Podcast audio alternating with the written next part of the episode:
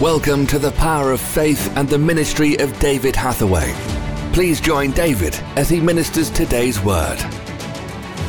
But if you look at what Joel says, he goes on to say in verse 25, I will restore to you the years that the locust has eaten.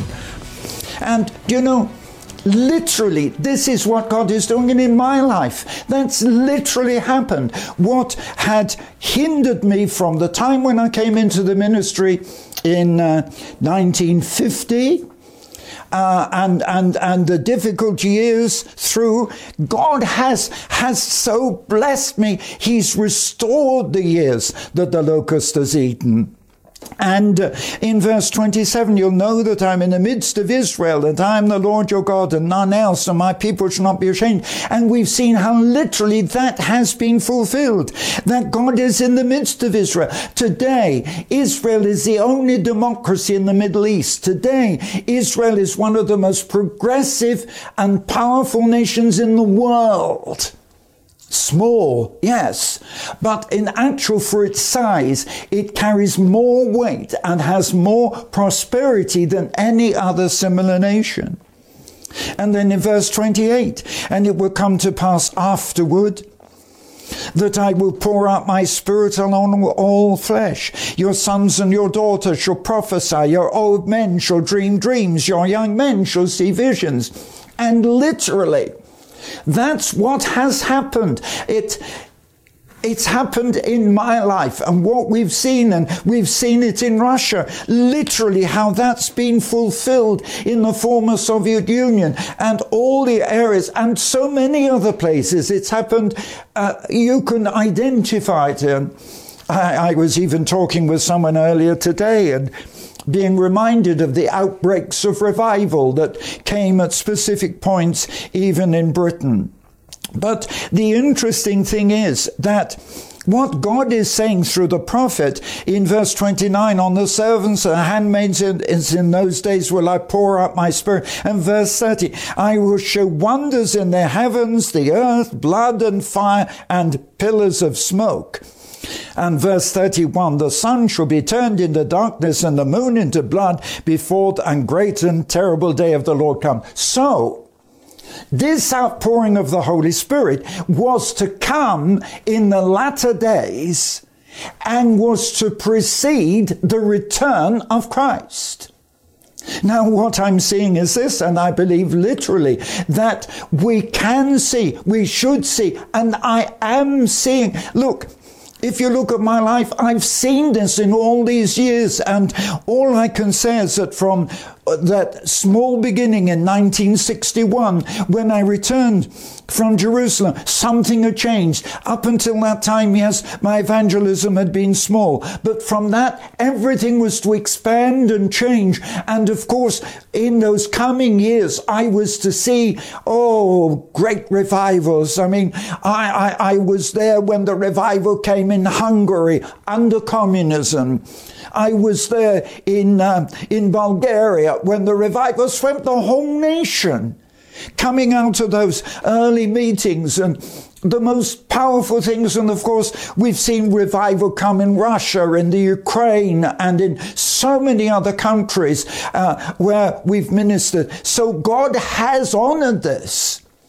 But the point I'm trying to make is this that whereas in the first rain following the day of Pentecost, the fire, it began, the church began born in a blaze of fire and power. And those early disciples in the Acts of the Apostles, look what they did. They went out and they preached everywhere. There were miracles, there were healings. oh, it's absolutely incredible what happened in the Acts of the Apostles.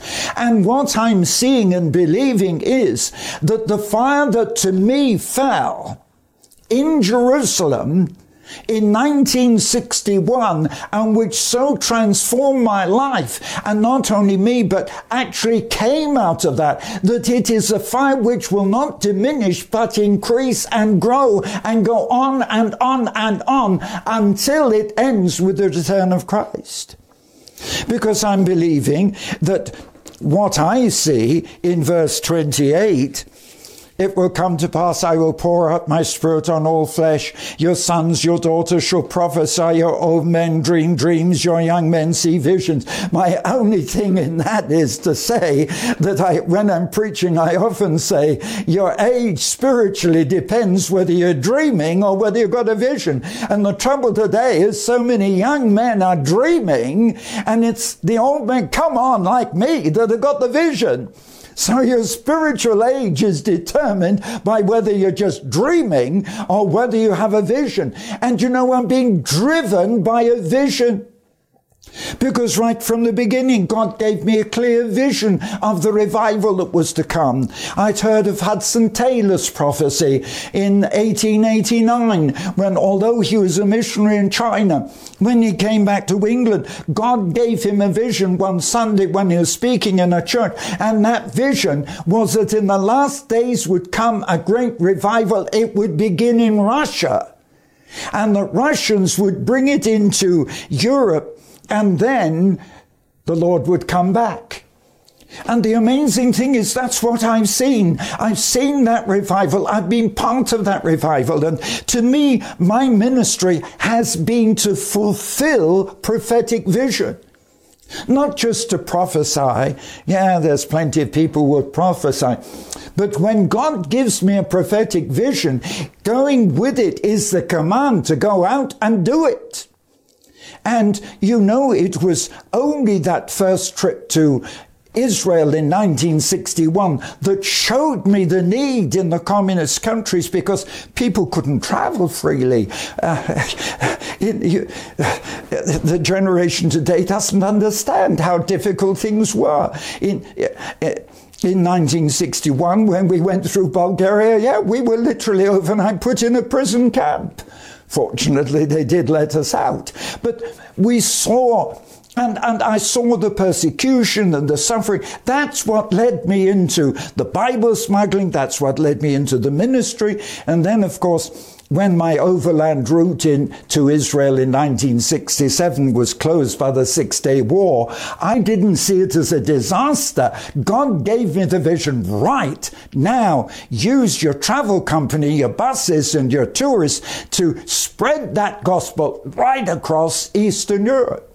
That's why from 1967 onwards, my ministry was not so much now in Israel, my ministry was now all across the former Soviet Empire. 1967, the whole of my work, all my buses were devoted to working in the communist countries.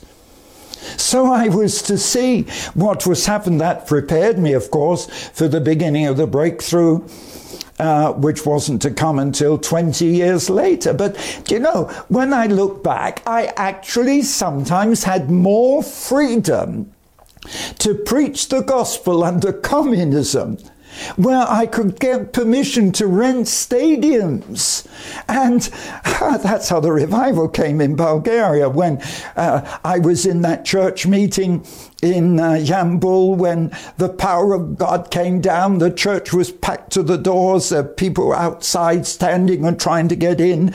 Uh, and, and the Holy Spirit came on me. And I know the fire again fell on me that day in Yambol, that Sunday when I was preaching. And from that, I went out. I said, We've got to take a stadium.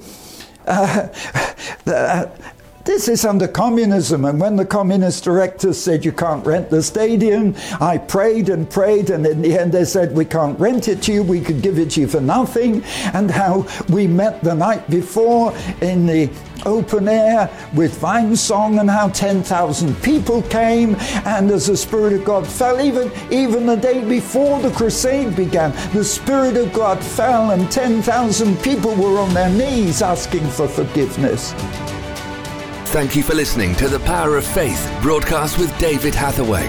We would love to hear from you. Contact us by visiting www.eurovision.org.uk. Also available online are a large assortment of videos, magazines, and books for your growth in God.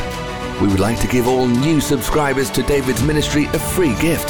To receive your free gift, visit www.eurovisiontv.org. Remember, those who know their God will be strong and do exploits.